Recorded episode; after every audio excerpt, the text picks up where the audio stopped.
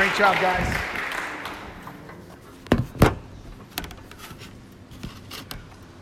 Good evening, everybody. I'm just going to get my, my laptop here going and then we'll, uh, we'll get started. Uh, good afternoon. Hi. Come on in. Have a seat. Have a seat. I was actually talking to Charlie there. Hey, Charlie. Uh, last week we talked about Jonah. Remember Jonah? Yeah. The prophet? And I, I asked you to consider last week to look at yourself as we look at Jonah. Because it's easy to throw rocks at Jonah. It's e- He's an easy guy to go, look at that guy. Yeah. And I, I just asked you guys if you would consider to put yourself in the thoughts and attitudes of Jonah. And we're going to continue that thread as we talk about the Bible. We talk about Jonah. We want to eh, be able to look at the Bible and use it as a mirror so that God can help us grow, God can reveal truths to us, God can lead us, and God can guide us. You know, I entitled the. Uh, the lesson is Jonah, the rebel prophet, because, you know, he's as much as rebel as we are, if you know what I mean. He, he definitely is. Uh, Jonah has that rebel side to him. We have a rebel side to us. And it was, it was not really common for prophets to go sideways like Jonah. That was uncommon. This story is very strange. And I'm going to talk a little about some, some of the strange things besides the fish that are in the story. We left Jonah off at chapter 1 where he was thrown over the boat by these uh, pagan sailors who felt guilty for doing it, but they did it nonetheless. It calmed the sea, and then a big fish came and swallowed Jonah. And Jonah was in the belly of that fish for three whole days. Wow. Man, and I, I, I tell you, I can't go deep sea fishing. I've tried many times. You can name this book because of the response of Jonah. This book can be called the book of God's scandalous mercy. Because that's how Jonah looked at it. This was scandalous to go to the Ninevites and tell them anything about God because they just might, they just might change. And Jonah was unwilling to risk that. And so he ran from God. And then God, in his love, chases him down. Now, he runs in chapter 1, he's in the belly in chapter 2. In chapter 3, he obeys, and then God flexes his muscles. And we're going to look at that chapter today. It's chapter 3, where Jonah obeys. He's in the belly of the fish. He's there and he's thinking about how did I get myself here? Why am I here? And it appears from the chapter that he, he goes, okay, I'll fulfill the office of prophet. But the question still remains did his heart change? Because you know you can do things without your heart changing. Yeah. And what does God do? God still pursues you. Because he doesn't really want your, you know, your conformity. God wants your hearts. And we talked about that last week. Right. And so this story is about how God reacts to us and to Jonah when we rebel. God wants our hearts. God wants us. He wants your life. And we've all told God, I'm not interested in what you want. We've all done that in our, in our Christianity. Well, we've told God, I'm not interested in what you have to offer me and where you're calling me and where you want me to grow. I'm not that interested. We all have a little bit of Jonah in us. And so, we have, we have the text here in chapter 3, verse 1. It says, The word of the Lord came to Jonah a second time. You know, God is about second chances. I love that. The, the fish dumps them off on land. Right.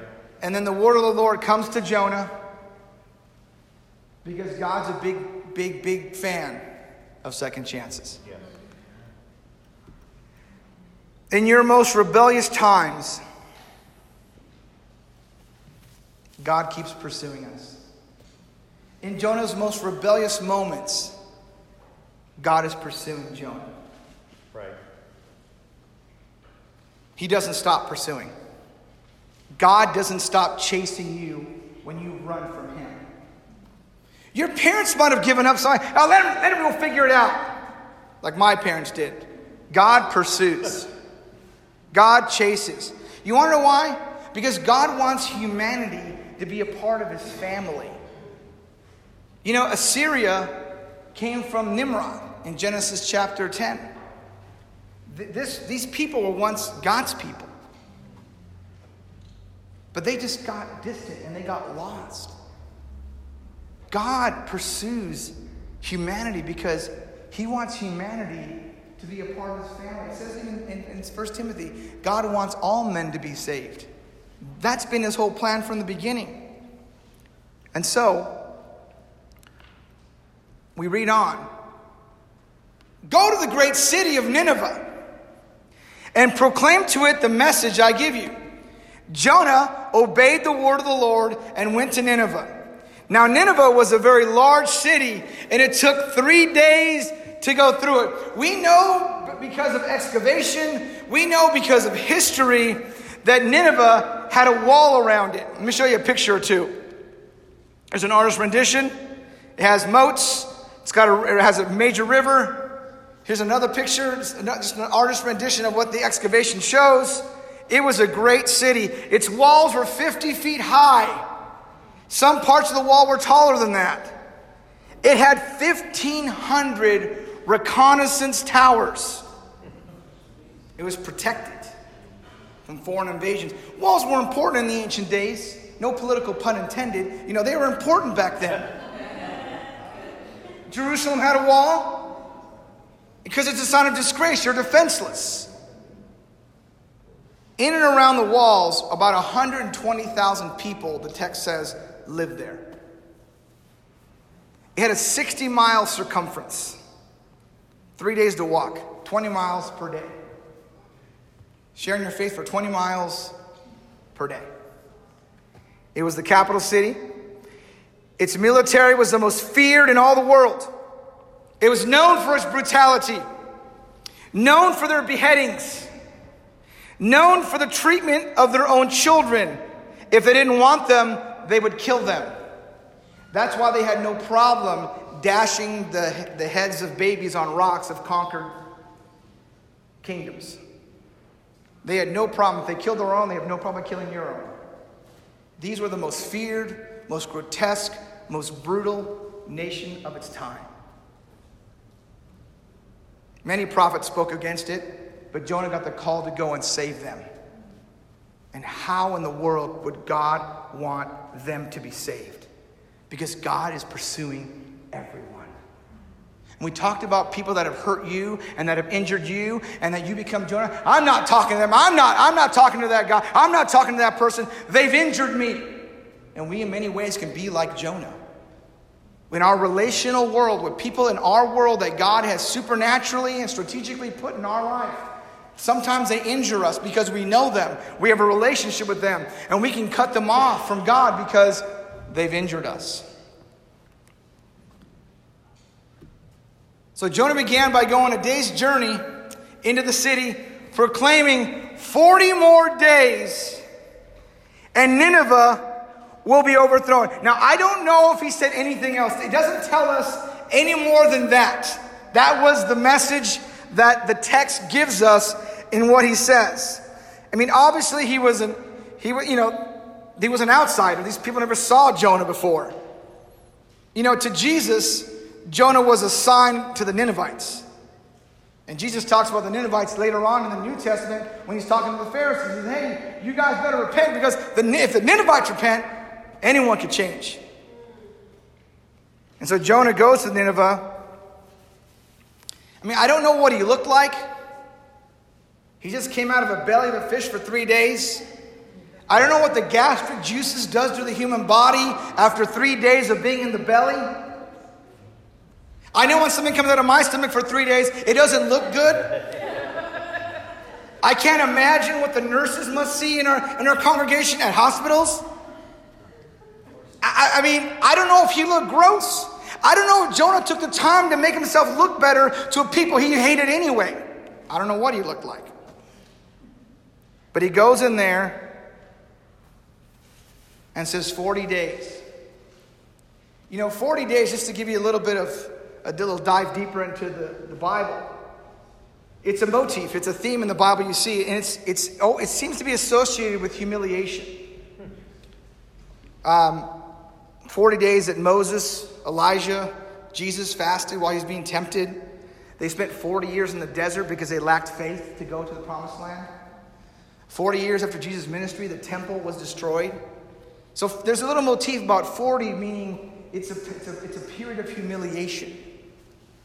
And so, this is the preaching. Now, we don't know anything more than that. At this point, it's, it's in the Hebrew text, it's five words. In the English, it's more. 40 days and Nineveh will be overthrown. That was the message. At this point, that was it. Because God's word is more powerful than anything. And for us who feel like I don't really like to reach out to my relational world, to the people that God has put in my life, you start to think, well, I don't know much about the Bible. I wish I knew more about, I, I wish I was like you and Joe and all these guys who teach. You don't have to know much of the Bible. I think it's a good idea to study your Bible. I think it's good to learn the Bible. That way, you can expand your arsenal when you intersect with people. You'll have more confidence, you'll have more convictions, and you'll be able to say uh, God's word with confidence. We should learn from the Bible. But it doesn't take much to pack a punch when you're speaking God's truth. It doesn't take much to do that.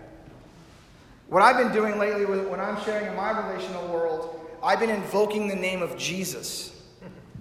Now, I used to not do that because I used to shudder when I heard people say, Jesus. And it'd make me sh- going, that's too religious. I just, that makes my skin crawl when someone does that. And then it'd be like a random situation. Like they'd be sitting down, Jesus saves. And I'm like, that is creepy. And that turned me off. So I was reluctant to use that name, even though it's powerful. But what I have been doing is I've been using it and invoking his name. Like, hey, Jesus says this. Jesus is pursuing all of us. Jesus died and rose from the. That name of Jesus, when someone hears it, it's powerful. Because God's word is more powerful than anything. And he was telling the Ninevites 40 more days, and Nineveh will be overthrown. The Ninevites believed God. A fast was proclaimed, and all of them, from the greatest to the least, put on sackcloth.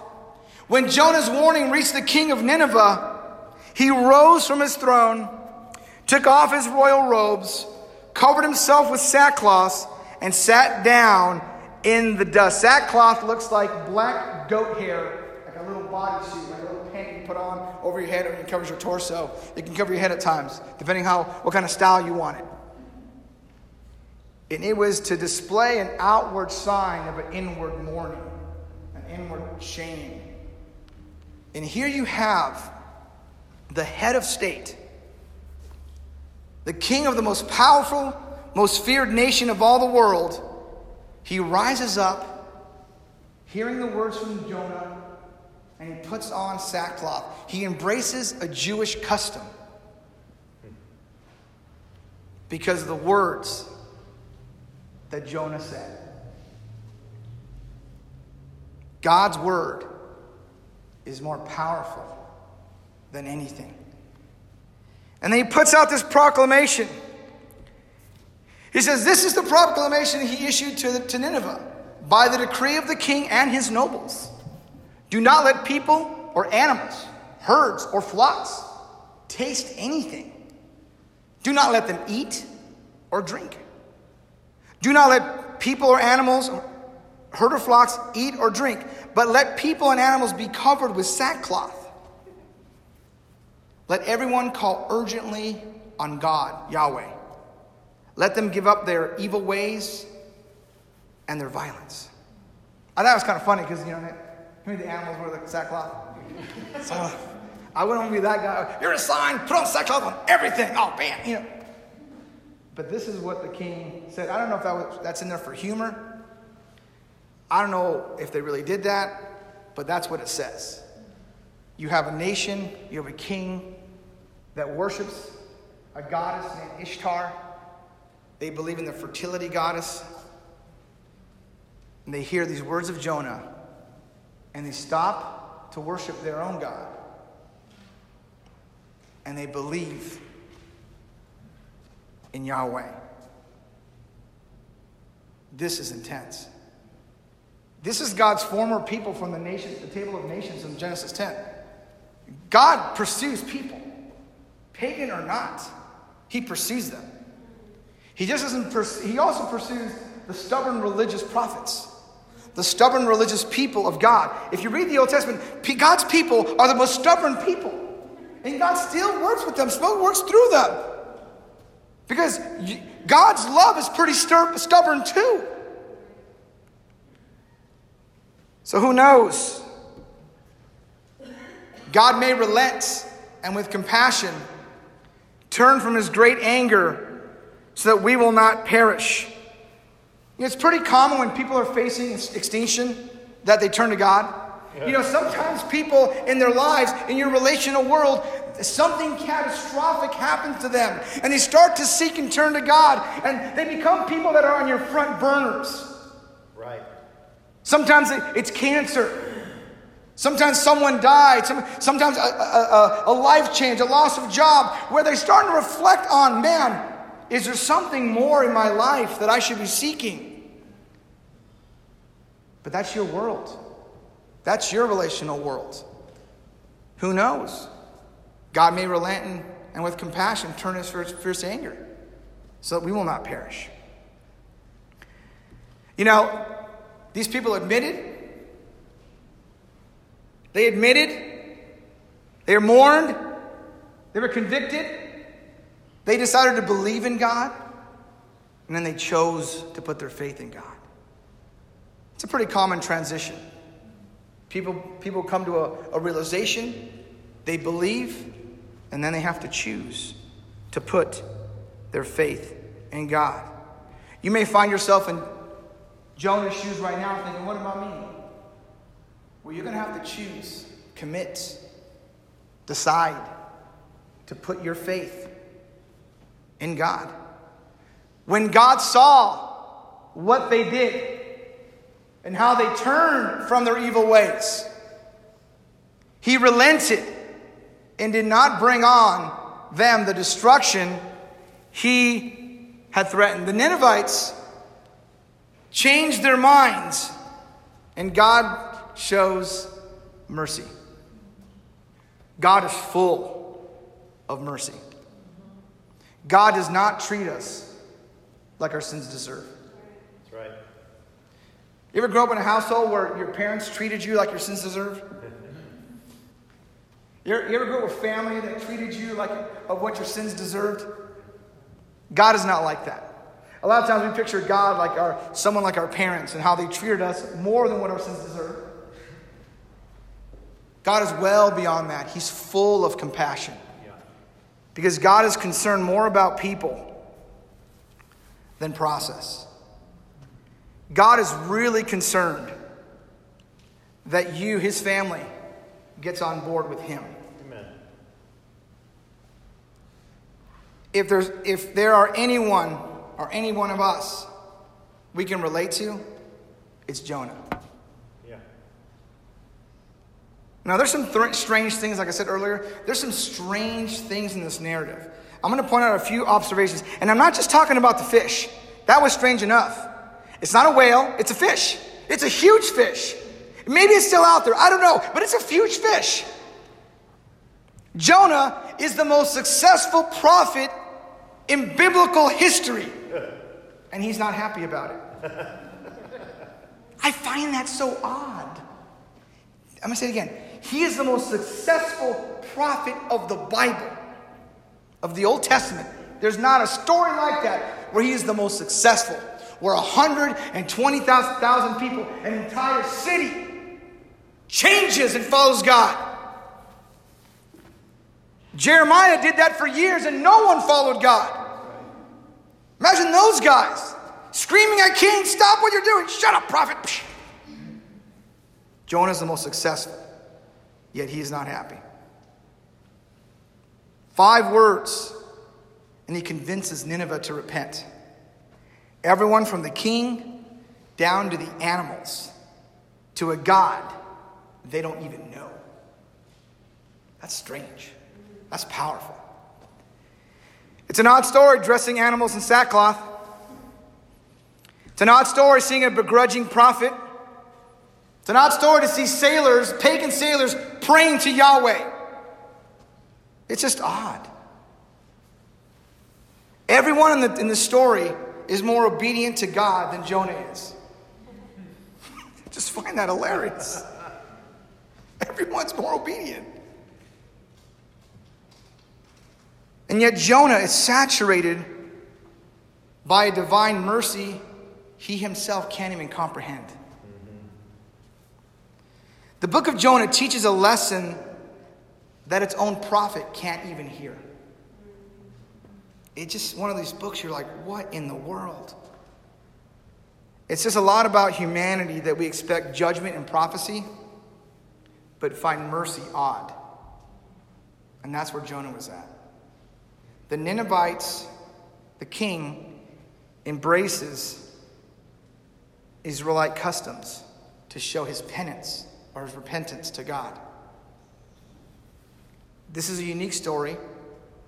It's a national conversion. You know, we, we've been talking a little bit about oikos and how people are in our life and how God puts them in our, in our world. 95% of people come to God through relationships. This story is out of that model. But we know that 95% of people come to God that way because they've either demonstrated faith or they've had a conversation about faith. They've intersected somehow. And we know that relational world to be oikos, meaning people that we do life with. People that God has God has put in your life.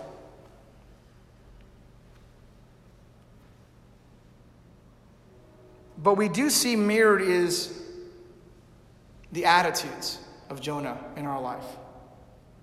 Because I believe we can resist the call that God extends to us to even have an impact on those around us. We'd rather enjoy coming to church than having an impact in our world. And there are people around us that need Jesus. I, I believe you believe everyone needs Jesus. And we should look around and see if God is placed them on the front burners of your life, of my life. These are people that God's put right in front of you. He loves them. He wants them to know Him. He wants you to share His heart for people. Because God is concerned more about people than process. Relational equity. I mean, you have, you have a leverage in a relationship. I mean, you know, it's kind of like having a house and you got a lot of equity and you have choices. People that you have relational equity with, they know you. They trust you. They believe what you say because they know you. You can have a conversation with them without scaring them because they know you. That relational equity. I want you to think about people in your life that you know. Under the, under the principle that everyone needs Jesus. That God has put in your life. And they know you. They may be scared of Jesus, but they are not scared of you. They may be scared of a church building, but they are not scared of you. So the question is with whom have you already built this equity with? There are people that you already have relationships with. You may not even realize it, but you have a great relationship with them, and you don't even know it. We're going to talk about this a lot in the coming months. Is making a list, checking it twice. People that you love hanging out, people that you're already hanging out with. You love hanging out with them. You see them all the time. It's easy. It's great. You call them. They call you. You're involved already. They should be on that list. People that they that you already you love hanging out with them. They love hanging out with you. They should be on that list. It's easy. They're on the front burners. We have chemistry. And then there are, there are people that it's not so natural. It's not so easy. In fact, it makes me a little bit uncomfortable, but they're in my world. They need some investing. Get involved with investment. Intentional about building the relationship. I called it last week Jesus intentional influence in their life. Remember, we don't get to pick who's in our relational oikos.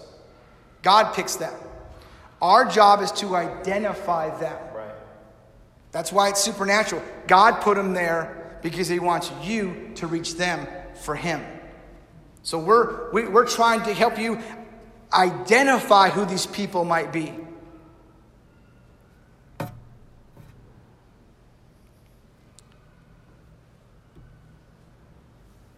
With whom are you intentionally building relationships with?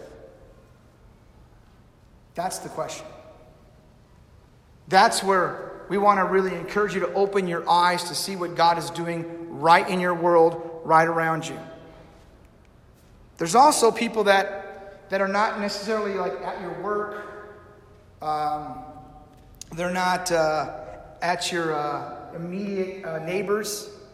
But there are people that, because it, it, Oikos is really about where you live sometimes and what you're doing. Like my kids play sports. So there's another set of people that I can have to investigate.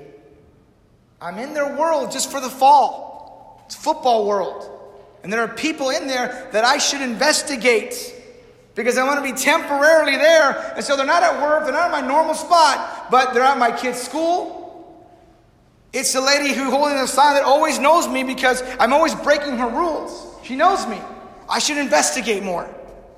There are parents that I know because of my son's sports that I can investigate more because they are part of my relational world.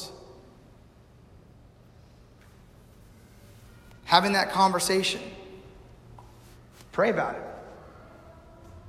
Pray about having that conversation with people that you've identified that God must have put him here. This is odd.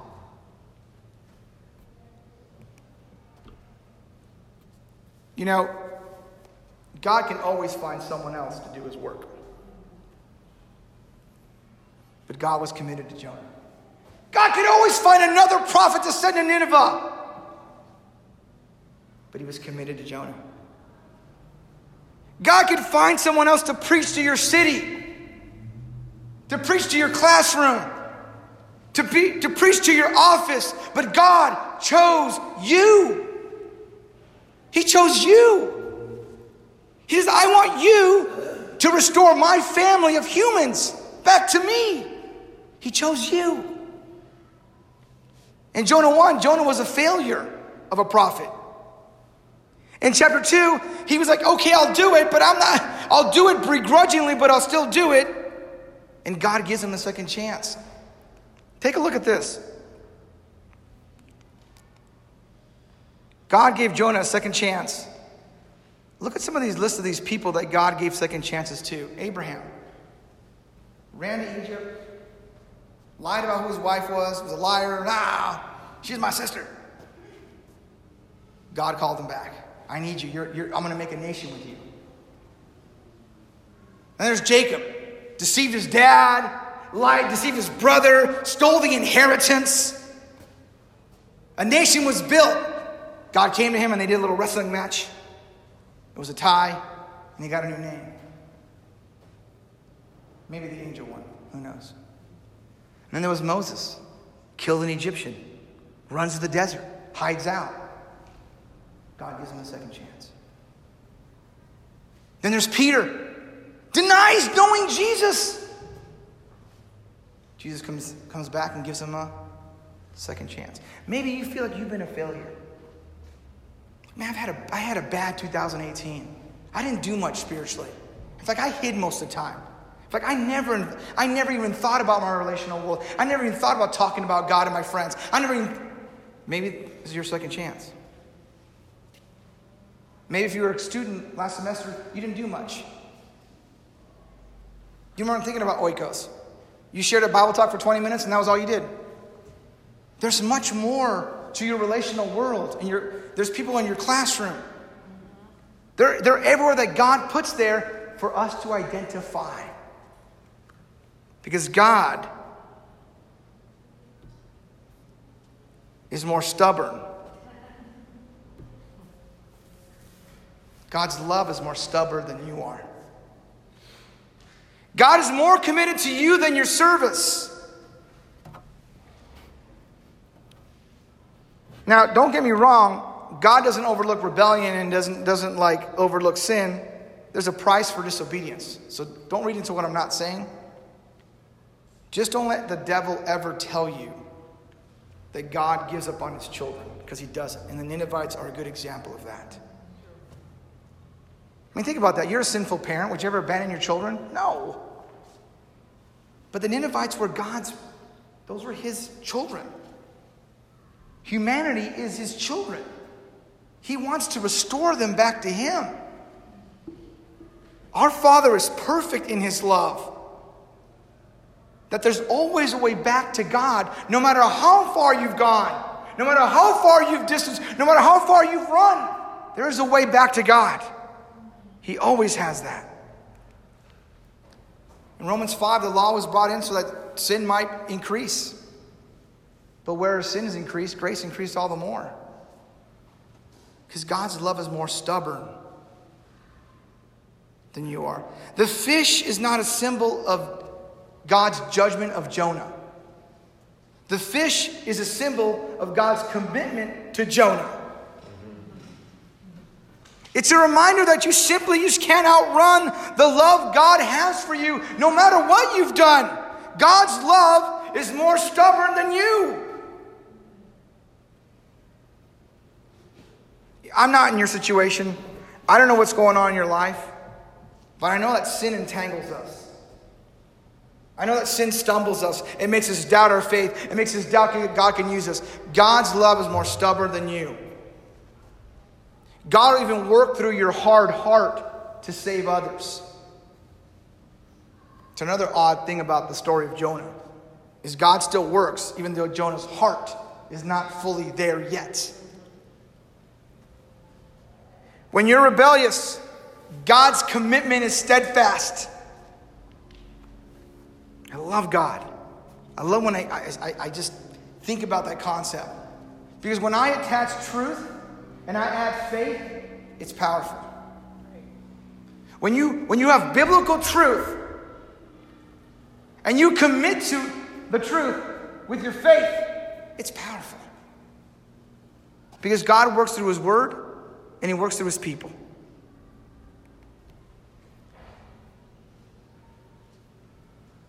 Faith defines certainty. You know, it's, it's, that, it's that example that we get in the definition of faith. It's a favor, favorable and a, and a um, confident expectation. Truth defines tendency. God has built a system, He's built a relational world around you. The truth of His Word explains what tends to happen when you follow a certain course based on your life and based on reality. It defines the tendency, it directs you. And power defines capability. Now, let me show you a contrast to that. Truth minus faith is wasteful. Truth minus faith is wasteful. Because the lack of certainty can waste the opportunity that God's given us to reach people that He wants us to reach. We waste opportunities. Think about all the opportunities you wasted because you knew the truth, but you didn't have the faith to carry it out. It was just a wasteful opportunity. Then you have faith minus truth, and that's pitiful. That's when you know that they believe in things that are outside the Bible. It's not even biblical what they believe. It's like, oh, yeah, yeah, yeah, yeah. That's not what it says. But they, they don't read their Bible to find out. They just have this, this faith, but there's no truth to it. There's no biblical truth to their faith. And then you have truth plus faith, and that's powerful. The truth of God's word in the hands of obedient people is all that's required to change the world. The truth in the hands of obedient people is all that's required to change the world and change your world. That's it. It's very simple. Sometimes we pray, God, show us your power. And God's like, my power is not the problem. God wants to unleash power. God is a constant. What's missing is our obedience. Because we feel so uncomfortable, we don't want to step out. It's just, it's just uncomfortable. And again, these are people that know you. Yeah, it might feel awkward, but our obedience is the trigger for God's power in our life. It's the trigger. The relationships in our families you know, ministers, we teach you the truths of God's word, but your obedience is the trigger to unlock the power of love in the lives of those around you. That's the trigger.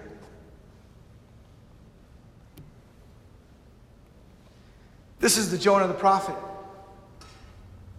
He, was, he unlocked the power of God by his obedience, even though his heart wasn't, wasn't there.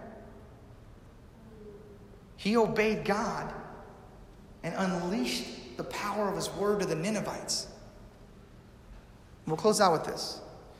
To the Jews who had believed Jesus, if you hold to my teaching, you're really my disciples. Most of us know this passage. Then you'll know the truth, and the truth will set you free. Give us what to do and how to live, and we obey it. Why do we do that? Because God works through his people and through his word. The truth will only set you free if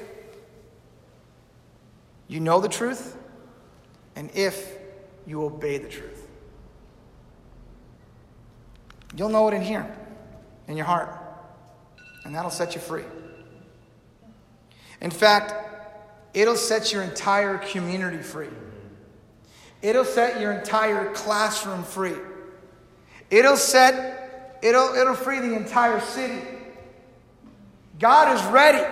His power is not the issue, it's our faith and obedience.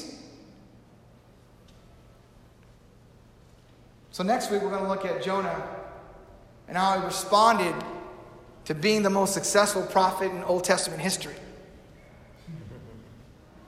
But for us today, I want us to consider putting your heart through the lens of Jonah and his thoughts and attitudes. And where are you at? And where can God take you? And where can God unleash his power in your life? And the answer is simple trust him, obey him, and unleash the power. Please stand with me. I'm going to have the song lead us, lead us in one more song, and we'll close out. And that'll be the end of our worship service. Thank you for your time.